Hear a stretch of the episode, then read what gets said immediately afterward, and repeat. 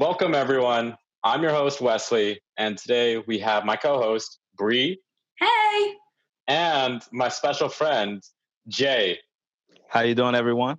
Welcome, Jay. Welcome. So glad to have you here. And so, Jay, we just want to listen to your story on what it means to be a Christian of color. So, Bree, you want to start this off for us?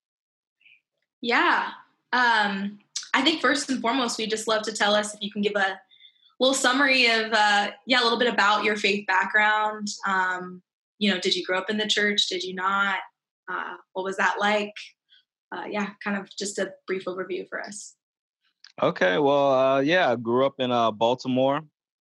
Uh, my home church is uh, New Psalmist Baptist Church with Bishop Walter Scott Thomas. I was raised in the church since a kid. You know, was on the youth choir when I was younger. Usher, um, typical, you know, black child. you know, basically, uh, growing up in the church. You know, used to three-hour sermons and you know, uh, you know, then going back for the evening service, communion, the whole nine yards, you know. So um, I grew up there, but as you know, Baltimore is a rough place. You know, I kind of got off the path a little bit when I was younger. You know, I, I always, you know, say the prodigal son was my favorite uh, parable in the Bible. I kind of, you know, went off the path. You know, after I left home when I was 17. Um, made my own, basically made my own way, and um, but I always kept that a part of my upbringing. You know, I'd always, you know, still, you know, seek the Lord out, and that, you know, always just seeking seeking truth. You know, because you know, growing up in a Baptist household, but I went to Catholic school. You know, um, in college, I br- briefly studied Islam for a while. Then I wanted to, you know, and I just branched out. I even, you know, I was a business major but uh, philosophy was my minor. And I remember I take uh, religious studies courses, and I was just always fascinated by, you know, how as a human being, how can we connect with God to know more about the story? And so, you know, I studied Hinduism, I started started studying Buddhism, um, you know, even the ancient Kemetic uh, Egyptian spiritual system. So I'd study all wow. these different paths, you know, just trying to understand where people were coming from, you know, and you know that again you know I, I never knew it was for me it was like a i won't say a side project but it wasn't if you'd have told how can i put it like let me put it like this if you would have told me 20 years ago i'd be a missionary or a minister i wouldn't have believed you it wasn't on my path i was like oh you know i'm gonna honor god i'm gonna you know walk his paths but i'm a businessman that's that's what i studied that's what i love that was my passion that was what i thought was my calling you know but still mm-hmm. wanted to you know, respect the creator of the universe, my my benefactor. You know, there's so many times, you know, I'd pray for things, and uh, literally, I have so many miracles I can testify to that I know it was nothing but God that got me out of these situations. And then uh, shortly after my 30th birthday, he called me into ministry, and I gave up my business, and I've been traveling the world ever since, spreading the gospel. Mm-hmm. And that's actually how we met. We met in Southside Chicago when you were there's yeah. street preaching, and I was there for a music festival. That's right. In Englewood. In Englewood. yeah. the, the, roughest part of South, the most infamous part of Southside Chicago. Yeah. Wow. wow. That's so that's so cool. And so then I mean my next question from that is like can you tell us a little bit more about like what exactly happened that you like felt called to go into ministry, right? Because you kind of it sounds like you had a business going like life was happening. And mm. then something big happened where you were like like I'm, I'm called to to be a missionary.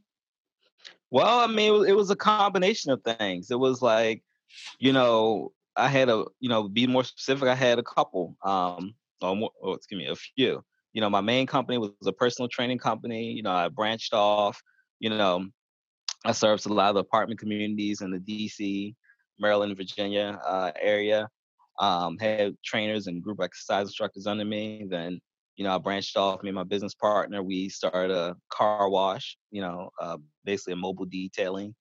Um, you know, I partnered with someone else and opened up a cleaning company. So it was, you know, just a little bit of small ventures. And right before I got into uh, ministry, I had actually opened up a graphic design um, and printing company. Uh, one of my uh, classmates in, and college. She was a very she was an amazing graphic designer, and uh, but due to her life circumstances, she couldn't work at a corporate job, and you know she had to work from home. She had started a family, and you know I had a great connect on my printing needs for my business. Like I was getting like basically I could get uh, flyers printed for basically half the price of Vistaprint and still make a profit, wow. like quality, because I because of the relationship I had with the printing company.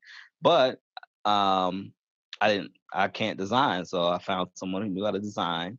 You know, we'd market it, market to other small businesses. They we do the design and the printing, and they would have everything all in house, and I just take a small stipend off top. You know, I basically take twenty percent, you know, and give eighty mm. percent back to my designer uh, for that. You know, and actually, because I made most of the we made most of the money from our printing. You know, so if Vistaprint would charge them 350, 400, I could get it for 150, but I would only charge them like 200, making a small little stipend on top. Because for me, it was just an additional stream of income. It's like I have to. I normally go there once or twice a week to pick up my orders anyway. Why not, you know, add other orders in there and things like that. So it was it was um you know, I was a very busy man. And but at the end of the day, I wasn't happy. Like I had the money, but I kept feeling like there was something missing in my life. And it's I know it sounds cliche, but money can't buy you happiness. And it was like the more I made, it it just didn't it wasn't fulfilling. And then, you know, I just uh, you know, I just needed a change. And, you know, I felt like the Lord you know, throughout all this, he was always kind of talking to me and leading me down this path, you know, and you know, it was just, you know, I'd pick up my Bible and just start reading things and seeing things, you know, like, you know, about the world and coming to pass and things like that. And it's like, wow, I, I really have a gift with this. And, you know, I, I re- t- took a took a, a step of leap of faith and you know just moved to new york with basically a suitcase in my car and you know and the rest is history so to speak mm-hmm. yeah yeah, Jay. Um, didn't you? I remember you telling me this story in Chicago, but didn't you also mention of something like an eclipse or of the moon that kind of just spoke to you? Yeah, the blood moons and things like that. It ties yeah. into the prophecy of like uh, Joel two thirty one, and so much weird stuff started happening in my life. I, I can tell you the exact day of that first blood moon. I think it was April fifteenth, two thousand fourteen it was it's called a bib the bib, biblical tetrad. My birthday was April 6th, about nine days ahead of time. You know, so it's the 14th or 15th. And they only happen every couple hundred of years, like the blood moon when they fall on the Jewish high holidays. And um, so that's like four consecutive ones. And I would just start, you know, like, wow, like just start having this like feeling. Like, you know, I've always had like a gift of prophecy. Like I would just know things. I wouldn't know how. That was like my spiritual gift. Again, I didn't really think that. Well, see, I won't say I didn't think that much of it. Like when I was a child, I didn't really know how to process it. Like sometimes it would scare my family and friends. Like, how did you know that? Like, I, I, I don't know. It just came to me, you know. Or I would just see things and they they would come to pass before it would happen. And and that's when I started realizing, like, wow, you know, I think the Lord the Lord is talking to me you know, right now. And it was just, I just couldn't shake that feeling until I went out and just started doing his work, you know, and it was, you know, like, um, you know, that's, you know, those blood moons talk, uh, they tie into what they call the, you know, uh, biblical prophecy of the last days and stuff like that. And you see a lot of those prophecies, you know, coming to pass. And so, you know, um, I felt like it was the Lord just tell, telling me, go out and get the people ready, you know? Wow. Wow. That's so interesting because then, I mean, my next question, because I'm sure a lot of people listening uh, to this might not know, like, what's it like to be a missionary? Tell us. Or no specifically, two- like a Nazarite missionary. oh yeah, no two days are the same, and you know, my my hair is wrapped right now, but you know, I'm a Nazarite. I haven't, you know, cut my hair in what six years now since I've been on the mission, um, since uh, September fifth, two thousand fourteen. But uh, as you know, as a Nazarite, we let our hair grow wild and free. Don't drink any alcohol. Uh, don't go uh, near dead bodies, and fully commit our life to serving God.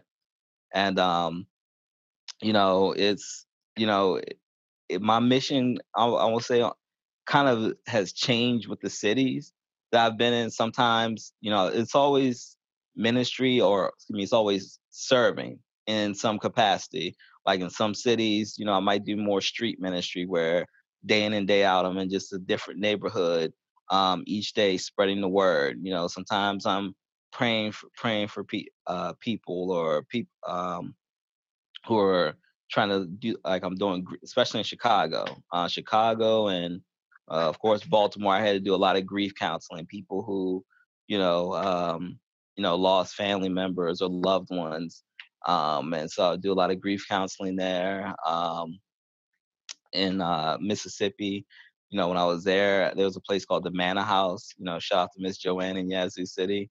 Um, it's like the only soup kitchen uh, in a small town. Yazoo is a beautiful place of 12,000 people. Everyone knows everybody there. And, wow. um, you know, they would uh, let me run the devotion uh, four days out the week, where uh, basically, um, actually, it's, it's, three churches. They came together. Uh, one was a Baptist church, one was uh, Methodist, and I want to say another one's an Apostolic. They all pulled their money and opened up the Manor House. You know, so those three churches work working together, funding this place, and um, so they'd mm-hmm. feed the community uh, every day. I'd um, help help help them uh, serve the food. Uh, do a, 30 minute devotion, 15 to 30 minute, depending on the day. Uh, devotion. Um, stay around afterwards uh, for ministry, help clean up things like that. So um, that was you know that there. So it's no no two days are the same. It's you know just serving God and and the best best way I know how. Mm. And um, like in your work, what is what does your community look like? Like, do you serve on a team? Because you're you saying like um, you move a lot, right? You've been in you said ten cities. Ten cities and six years. Yeah. So, um, well, yeah. So this September it'll it'll be six years. Um, so wow. I'll start off in New York, Tampa, Baltimore, DC. Uh, where did I go for DC? Uh, Austin, Houston, New Orleans, Chicago, and San Diego. And uh, now it's uh, you know, uh, uh, it's not like like um, I was funded by a church or anything uh, going out. It's just you know, I typically network with people um, when, when I go go to the cities and meet with people, uh, meet with different leaders or pastors or in the city, and you know, sometimes you know they might invite me to teach a Bible study or do a, do a service um, or help out with a march. I remember in, in Chicago, Pastor Pfleger at Saint Sabina, we did a couple marches together um, over there. So it's you know typically networking with the people in that community that I'm that I'm in. Mm. Wow. So you have a lot of friends in a lot of places. Yeah. Yeah. Yeah. And actually yeah. It, it gets kind of hard keeping keeping up with people sometimes because it's like, you know, I got I just got off the phone with uh, a good pastor friend of mine in uh, Mississippi. We hadn't talked in probably close to a year, but you know, it's uh, just one of those things like, wow, you know, you catch up with people and you know, it feels like just yesterday you just talked with them. Um, but yeah, you know, it's you do make friends all all over. And you know, WhatsApp is a great app I've used because especially when I was in New Orleans, I'd meet people from all over the world.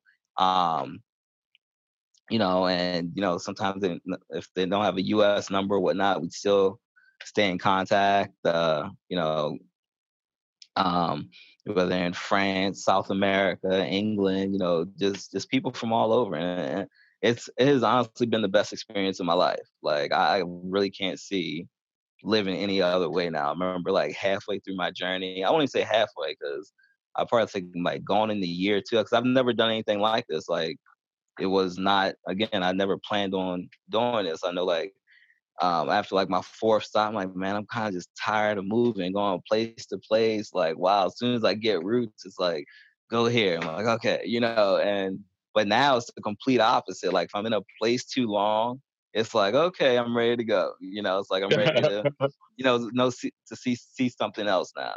You know, and so uh, no matter how much I love the city, like, you know, I've had you know so many great experiences and just great times in these in these cities. You know, places I, I never really been to, New Orleans, Chicago.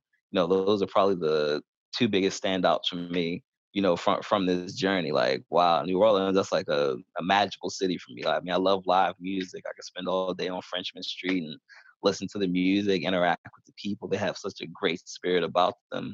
There, Chicago, like, and, and Wesley will tell you, he even came out with me. You know, the people there, you know, if you're not doing anything crazy, you're not, you know, I, I think Chicago gets a bad rap. People are so friendly there. Like, mm-hmm. you know, mm-hmm. we had some great conversations just going through the neighborhoods, talking to people and things like that. And uh, yeah, you know, I love Chicago. Three months out the year, I love Chicago. June through September. uh, it is too cold, man. They broke me in February. I felt like I was in like a Game of Thrones episode. You know, like north of the wall when that winter hit. Like it's yeah, it was like negative negative fifty. So, you know, but it's just so many amazing stories, and you know, all these different places. I can't, I can't even fathom just being stuck anywhere. Like, you know, you hit hit it on the head when you like you have a nomadic lifestyle. Yeah, I fully embrace that. I love just going place to place. It's just when you detach yourself from material things and um, you know, just being mobile, being able to see so much of the world is is it's a great experience. Yeah, I I feel like because everybody kind of has like different um like whether like uh, something of your life has caused you to like uh, learn something or see something about God like in a new way. So I'm wondering like in this we'll keep saying like quote unquote nomadic lifestyle like how do you think you get to experience God in a new way? Ooh. Uh, just relying completely on him like there have been times where you know I literally have had nothing and I'll go out and I do his work and something would come you know, my way. Like I was telling this story uh, recently to someone. Like um, I do a lot of homeless ministry. That's probably one of the main things. And you know, and and as a Nazarite, and you know, like I, you know, I really walk by faith. So like I remember one time I in New Orleans, I think I had like 15 dollars in my pocket. And I met so many people that day who were like, "Oh, can I get a couple dollars for some food or things like, like that?" I gave it all away and just trusting God, like, okay, God's gonna provide for me. And fast forward to about nine o'clock that night, I'm like, okay, nothing's coming because I mean, as a, I don't ask anybody for donations. Like I don't do God's work uh, for ministry. Like I, I mean, I know it might be a separate topic.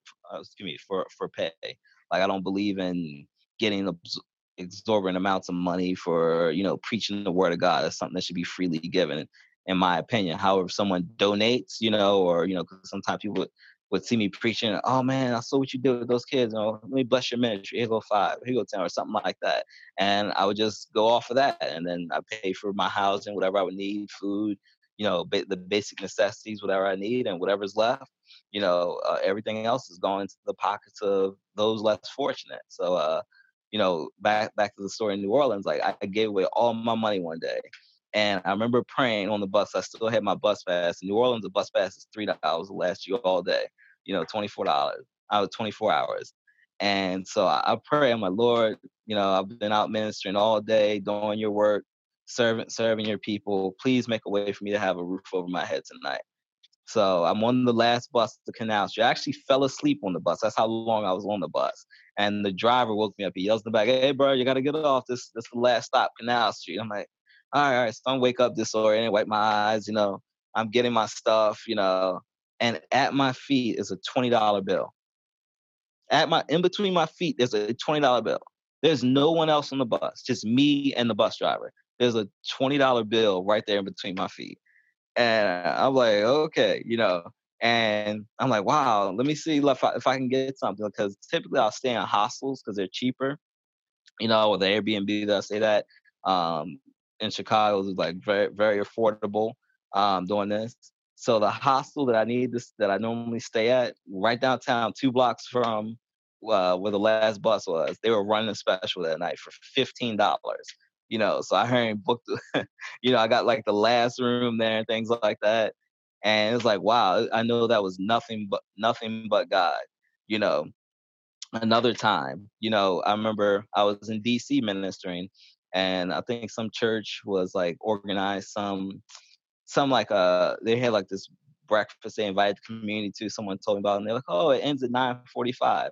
So I get there at 9:30, and or excuse me, 9:35. Like, all right, 10 minutes at a time. And then when I get there, they're like, um, "Oh no, sorry, it, it, start, it stopped at 9:30."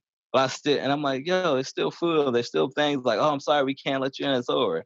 And I'm, I'm not gonna make a scene. I'm like, okay, you're supposed to be at church, but I walk because again, you know, I tried to follow, like, especially when I first started, I would literally walk everywhere I need to go instead of taking a bus or Uber or anything.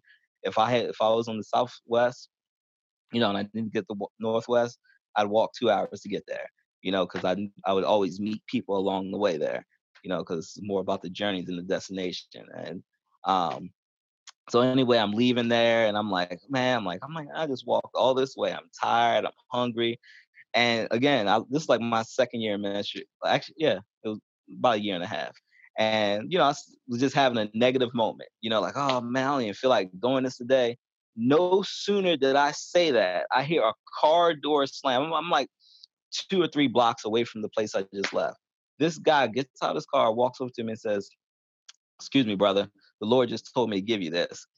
oh, excuse me it, it was a plate of like the most amazing jerk chicken ever um and a bottle of water and you know it was like wow i just started laughing of course i said thank you but i knew that was nothing but god it was like my favorite fruit the sweetest like corn on the cob jerk chicken and uh, roasted potatoes and i was like wow look at god wow that's that's incredible like just like so many little moments where like God's like, yeah, I'm a provider, like reminds you, and then also in like bigger moments too. But he just like always shows out. That's awesome. Um, you yeah. mentioned earlier something about organizing marches with different Correct. leaders in your journey.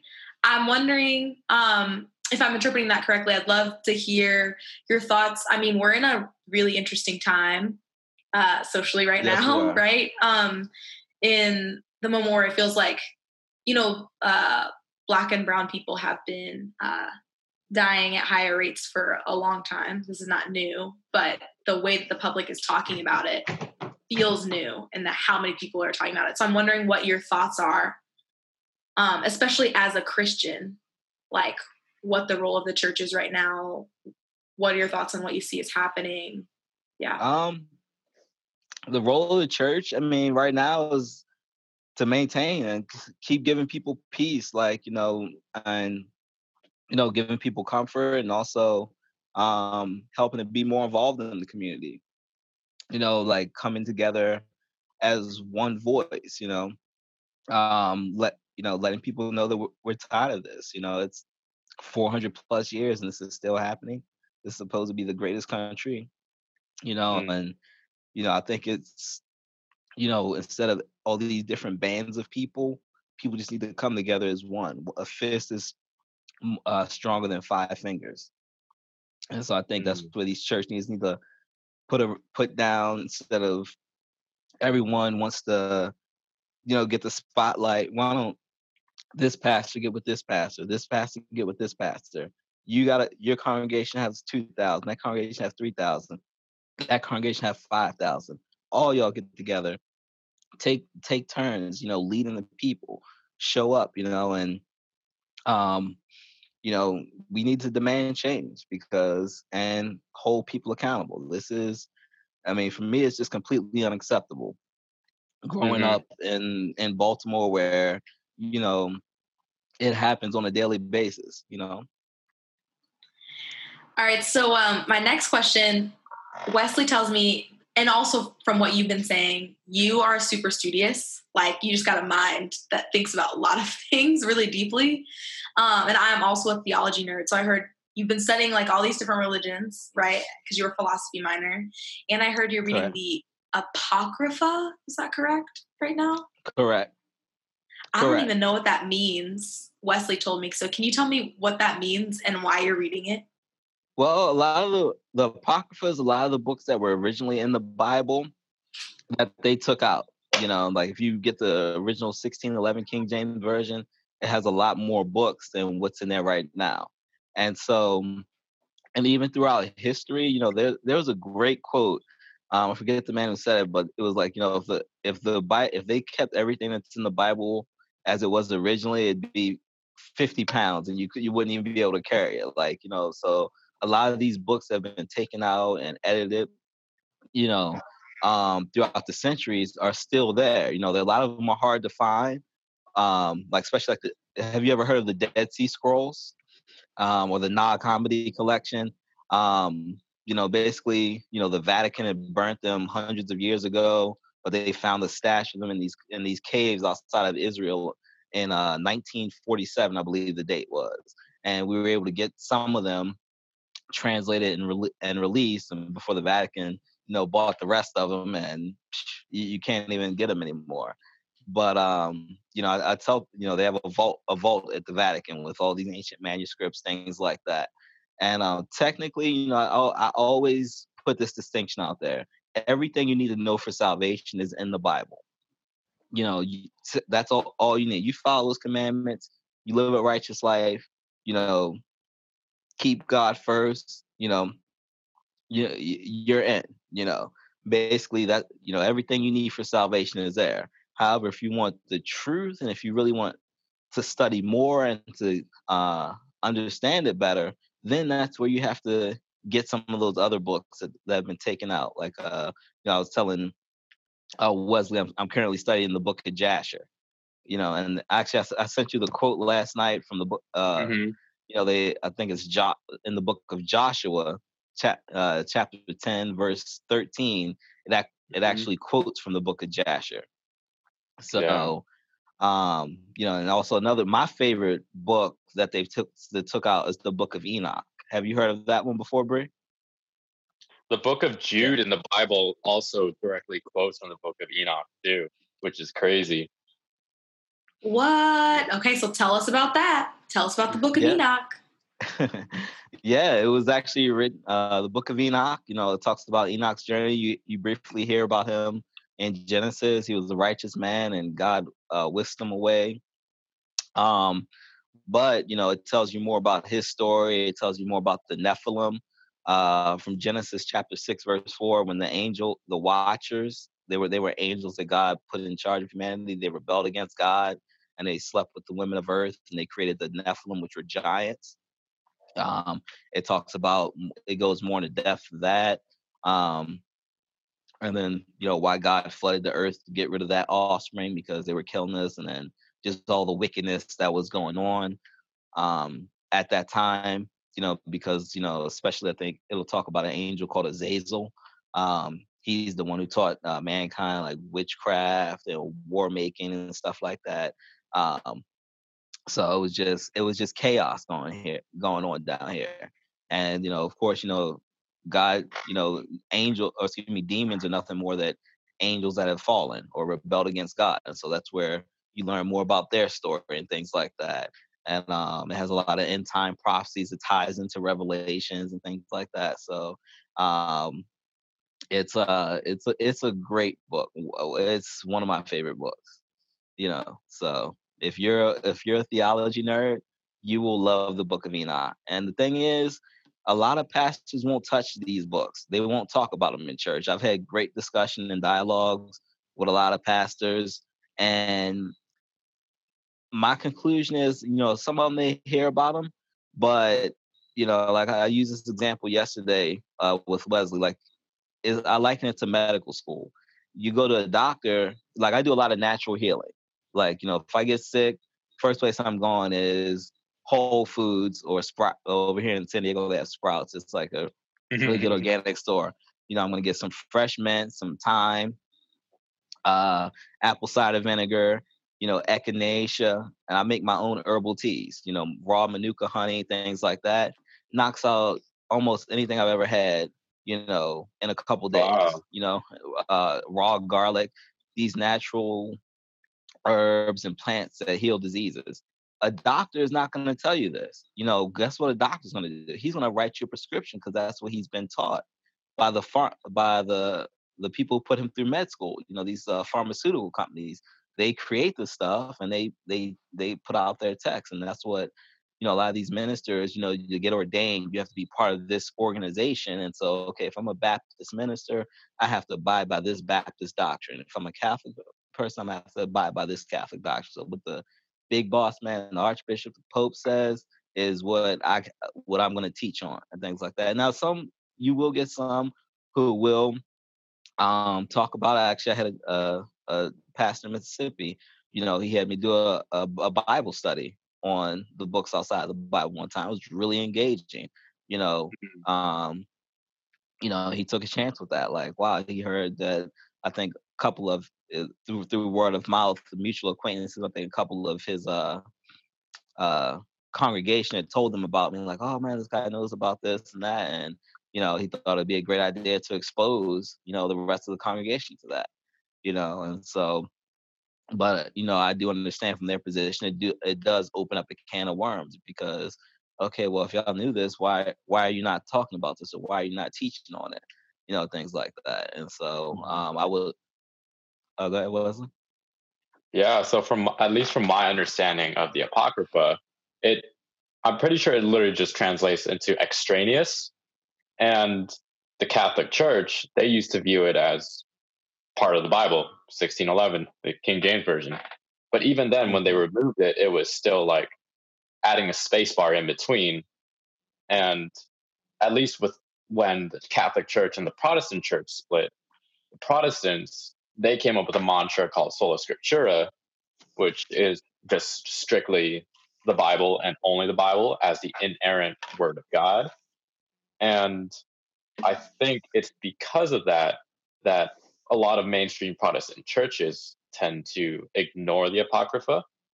But at the very same time, the Apocrypha is a bunch of historical documents found across different places that pretty much say the same things, similar to the Bible as well.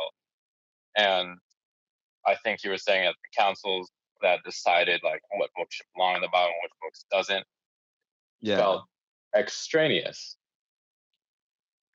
Well, I mean, like, yeah, when you go back to it, and the, you know, I think the council I brought up was the Council of Nicaea. You know, that's one of the main ones where they meet a lot with uh, the Emperor Constantine.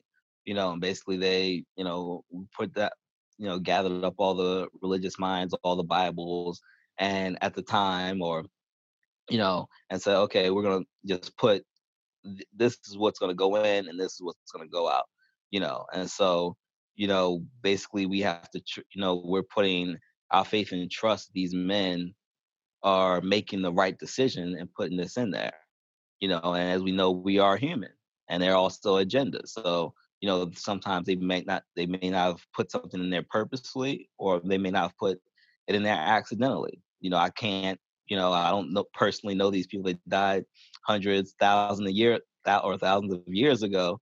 You know, I can't judge judge them whether it was done accidentally or purpose, uh. And you know, I've read a lot of books outside of that who give different accounts. You know, that's where you know it, you have to be a student. You know, don't just read one book and take it. You know, oh, this is 100% truth. No, I'm going to read five to ten sources about this one subject and then I'm going to make an educated decision and pray over it. You know, like you know, and mm-hmm. ask God to guide me because He knows all. You know. Yeah, so I see the route that you're taking rather than seeing the Bible as a collection. You're taking each as an individual source alongside the Dead Sea Scrolls and the other books, the Apocrypha, as just individual sources, and then piecing together like, what does that say about Jesus here? And what does that say about Jesus here? oh, it they say the same thing. And that's what you're kind of doing, right? Just pu- putting the pieces apart individually and seeing the whole image, the whole truth. In a way, I guess you could look at it like that. Yes, you know, like I, you could say there, you know, there's a puzzle that's been shattered. You know, I'm trying to put those pieces back together. You know, and basically like that.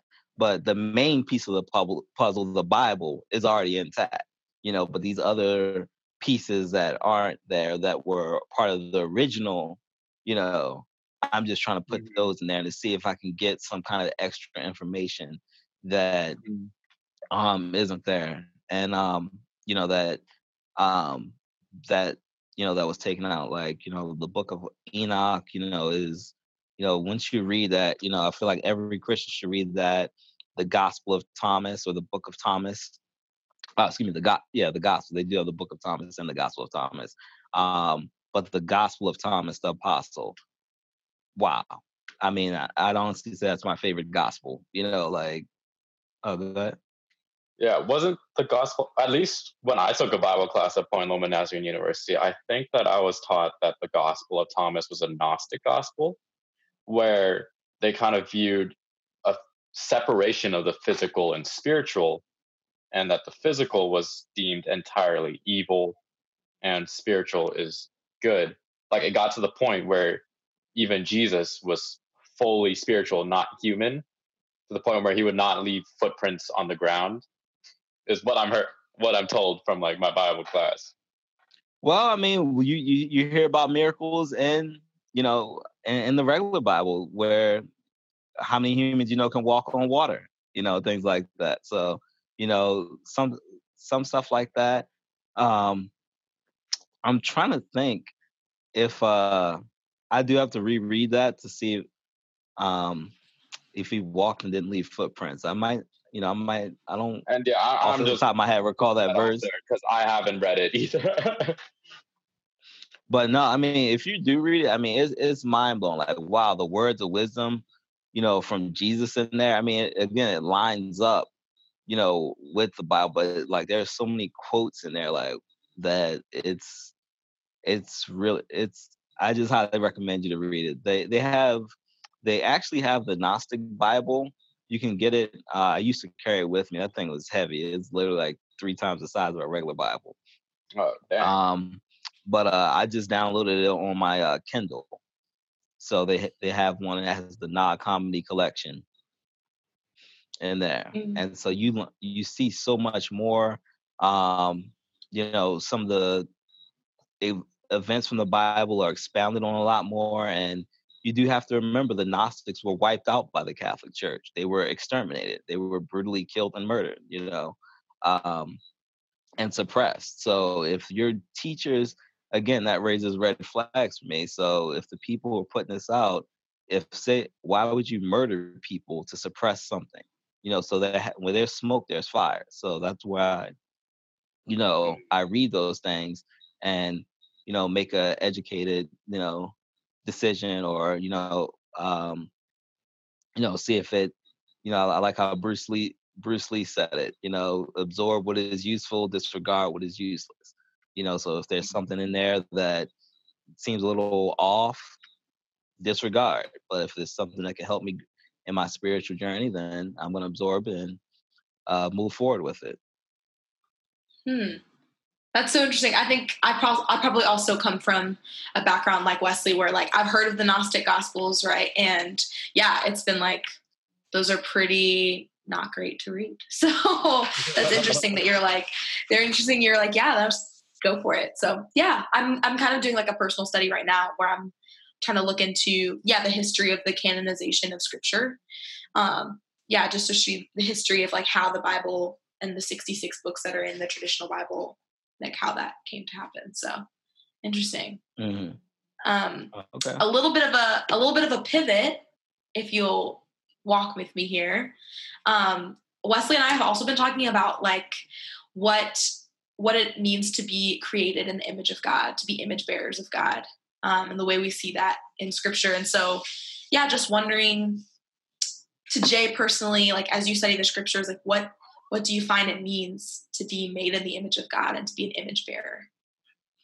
Well, it means, you know, being a great representative of God, you know, and it's like, you know, you really have to uh, really watch over your image and what you do, what you say, you know, because, you know, especially if you're in ministry, I find myself walking a lot tighter rope since I've picked up this, you know, cross and taken this journey because it's like you know, okay, if you're a there, I mean, I don't even have to tell you. I mean, turn on the news every now and then. You're hearing this minister did this, this pastor did that. Like, nah, when you're walking God's path, you have to walk a fine line because there, you don't know how many people that I talk to or reach out to that have been like, oh, I've been turned off from the church because, uh, you know, the pastor had an affair with my wife, or the pastor did this, or the pastor did that, or oh, he was a crook, he took all the money and ran. You know, it was it's bad, and like people um get turned off from that, and when we're supposed to be made, you know, when we are all it's not just ministers, but we're all made in God's image.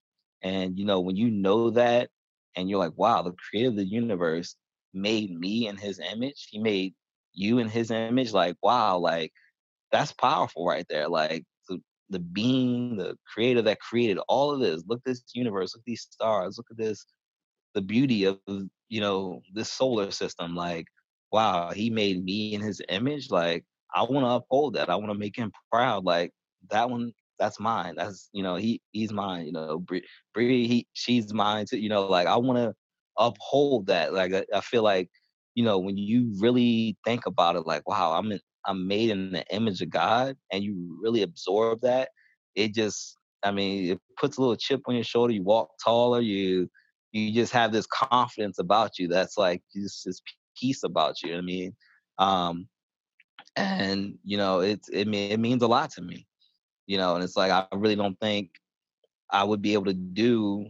In fact, I know for a fact I wouldn't be able to do a lot of things that I do or have done along this journey if I didn't, um, you know, hold that so high and think like, wow, you know, um, you know, God, you know, especially with my calling, it's like, you know, God has blessed me or um, blessed me with this ability and tasked me to do this I have to do this. I have to go forward, move forward. There are times I'm tired. I'm like worn out where to the point because literally I'm I'm on my feet literally all day walking neighborhood to neighborhood. Wesley will tell you like, you know, yep. block the block, you know.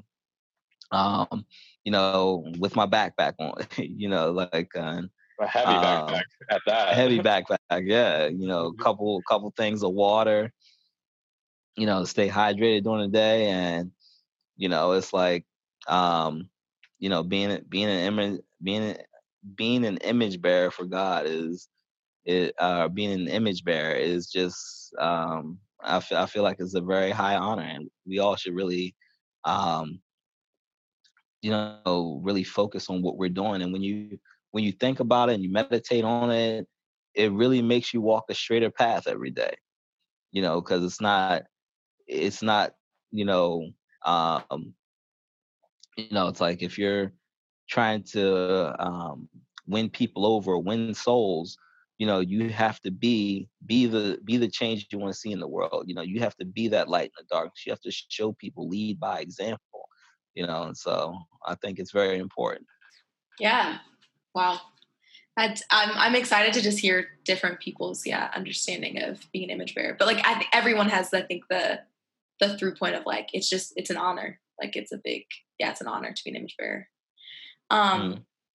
i think my last question and wes jump in if you have other things but one of the reasons we wanted to have this podcast is to create um, create helpful conversations but maybe in hard conversations especially for our white brothers and sisters in the faith that uh, maybe haven't just heard too many voices of their their brothers and sisters of color like who are Christians. So like if you had a, anything you might want to say, uh, yeah, to any of our white brothers and sisters listening, uh, what would it be? As far as what? I mean, like I mean, I think as far as as far as like maybe different things that you um, have felt like unheard or have felt like there are ways that maybe like their eyes or their ears have been closed to the vat like there's a there's a bigger community out here that follow jesus and there's more maybe to faith than what they have in their like tradition perhaps or what they've grown up around and so if you have anything to say about like hey here's something that's been happening that you didn't know about or i wish you knew as my brother or sister in the faith i don't know um i just say i mean because i've had experiences on the positive and I've had experience on on negative with that. Like so I'd probably say just in general, just you know, what would think what would Jesus do? Like, you know, in the in these situations, these times, like when you see bigotry happening, like you know the unrest or things like that, don't be so quick to judge or rush to judgment. Like a lot of these people or so-called crit- like I'll use example. There's uh people under flack right now because of uh comments made like uh you know about Colin Kaepernick, like with him taking the knee or things like that. Oh, you're disrespecting the flag. No, it's not. It's not. You know, and you know, they throw him under the bus and and go to church on Sundays. And it's like, no, it's not about disrespecting the flag. It's protesting racial inequality, you know, police brutality and things like that. Like, you know, have an open mind, see why people are responding the way they're they're doing. You know, you watched mm. a man get killed on live TV, and I'm not talking accidental shooting. Oh man, he he charged me with a knife, or oh well, it was dark out, and you know I thought thought he had a gun, and it was just a water bottle. Like no, it wasn't one of those right there. This is this a grown six foot six, 250 pound man crying for his mama.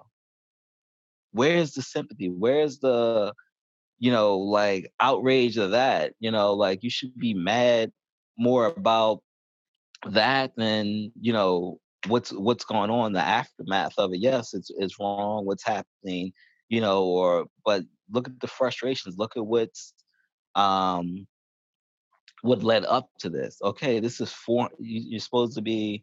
This is after 400 years. You know what the Emancipation Proclamation was was signed in 1865, and this kind of stuff is still going on in this country. Like, you know, just just be more sympathetic. I mean, you can never, and this isn't.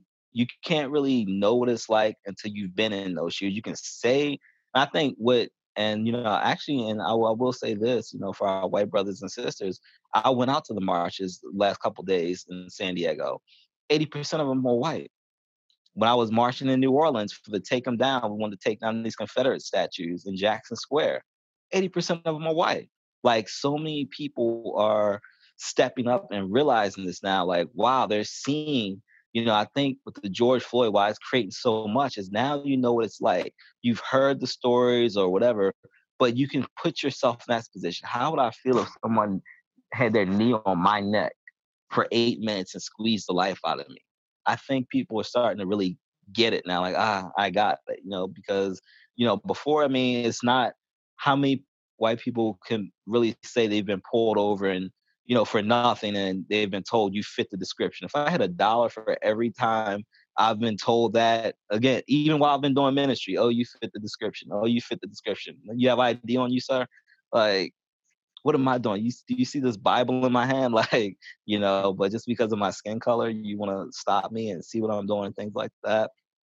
But um, you know, I just say, you know, for you know, white Christians, you know, continue stepping up and speaking out against injustice, you know, stand arm in arm. You know, it's like not this nation isn't gonna change until we have everybody stand on one accord, black, white, Asian, Hispanic, everybody. Because if they don't it to us, they're gonna do it to you next, you know, things like that. Like, you know, if you stay silent on things like this, you know, it's only a matter of time before, you know, you know you lose something or something like that and i don't know it's just it's just um you know I, I really feel like you know people are kind of really waking up and you know um to to what's happening um out here and I, I really feel like you know they they um if everyone just really sticks together and bands together on this it we can all make a change for the best mm. that's very well beautifully said jay thank you so much for coming on to our show. It was so lovely having you. Uh, thanks, Wesley. Yeah, thank you so much. Okay, no, yeah, no problem, Bree. It's great talking to you. Did you have any? Um, you know, I still have a few more minutes. You know, if you guys want to had any more questions you want to shoot out, you know, it's uh, you know, it's a great, great time tonight. Mm. Yeah. I mean, I pretty much I went through all of my questions, made you talk so much you had to go get water. So yeah, I think I'm I'm good. You know, and I'll, I'll, be better prepared for the next one. I'll know to keep the water next to me instead of having to go and get it. You know, so all good, all good. Mm. All right. Well, cool. That so works for me. I got so. a question. I got a question. Yeah. So you were saying earlier on how like you just get the desire to move So do you feel that way for San Diego as much as you love it? In a couple months. Like it's so beautiful out here right now. I kind of want to stay a few more months, but uh yeah, I, I know it's gonna be that time, you know, eventually. Like, you know, it's um this is a beautiful city. I probably weather wise is definitely number one. Like um, you know, it's 60 to 70 degrees even in the winter time, you know, o- over over here. Um, the people are friendly.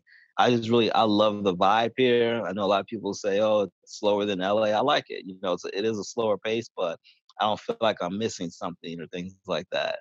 Um, you know, um, you know, I still I am still a little partial to DC and New Orleans as far as like my favorite cities that I've ever lived in. Um, New York's up there too. Um, when it is not the winter time. You know, Chicago and Chicago and New York, I I have to put an, an asterisk in next to them. I do not like cold weather. I, I realize that. Like when I first moved back to uh, back to the northern states, um, I was in the South for about three or four years between Mississippi, Texas, and New and uh, New Orleans. Uh, I was like, oh, okay, I think I'll be ready for winter. You know, cold weather again. No, I'm not about that life anymore. Like, I, you know, uh, and I just I just love being out in the sunlight. There's there San Diego is definitely in my top five. I, am gonna have to put it in my top five places I live live Wesley, and the mm-hmm. food is to die for. Have you been here? Been out here before, Bree? I've never been to San Diego. I've been to LA. Um, and us New Yorkers already joke LA is so slow moving. So I can't even imagine a place yeah slower than LA. There, yeah, there's no place like New York and at least I've been in the U.S. I mean, just the pace there. Um, and, and to be honest, I, when I was younger, we used to take day trips there.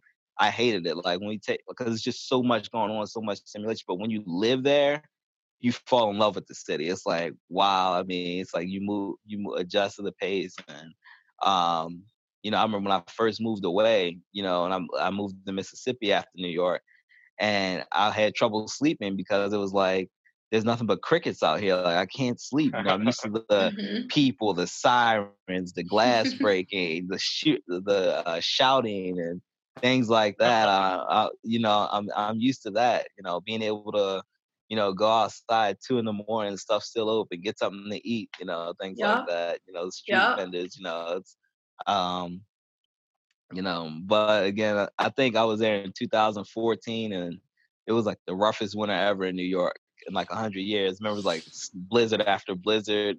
Yeah, after that blizzard. was a crazy, crazy time. Yeah, yeah, yeah. That was also, I mean, while we're talking about this, I think that was also the time um, George Zimmerman was like not indicted for the murder of Trayvon Martin, and that was also like a really intense year. Uh-huh. Yeah. Yeah. Yep. Yeah. Yeah, it's crazy times. Yeah. Thank you so much, Jay. No problem, Wesley. All right, y'all.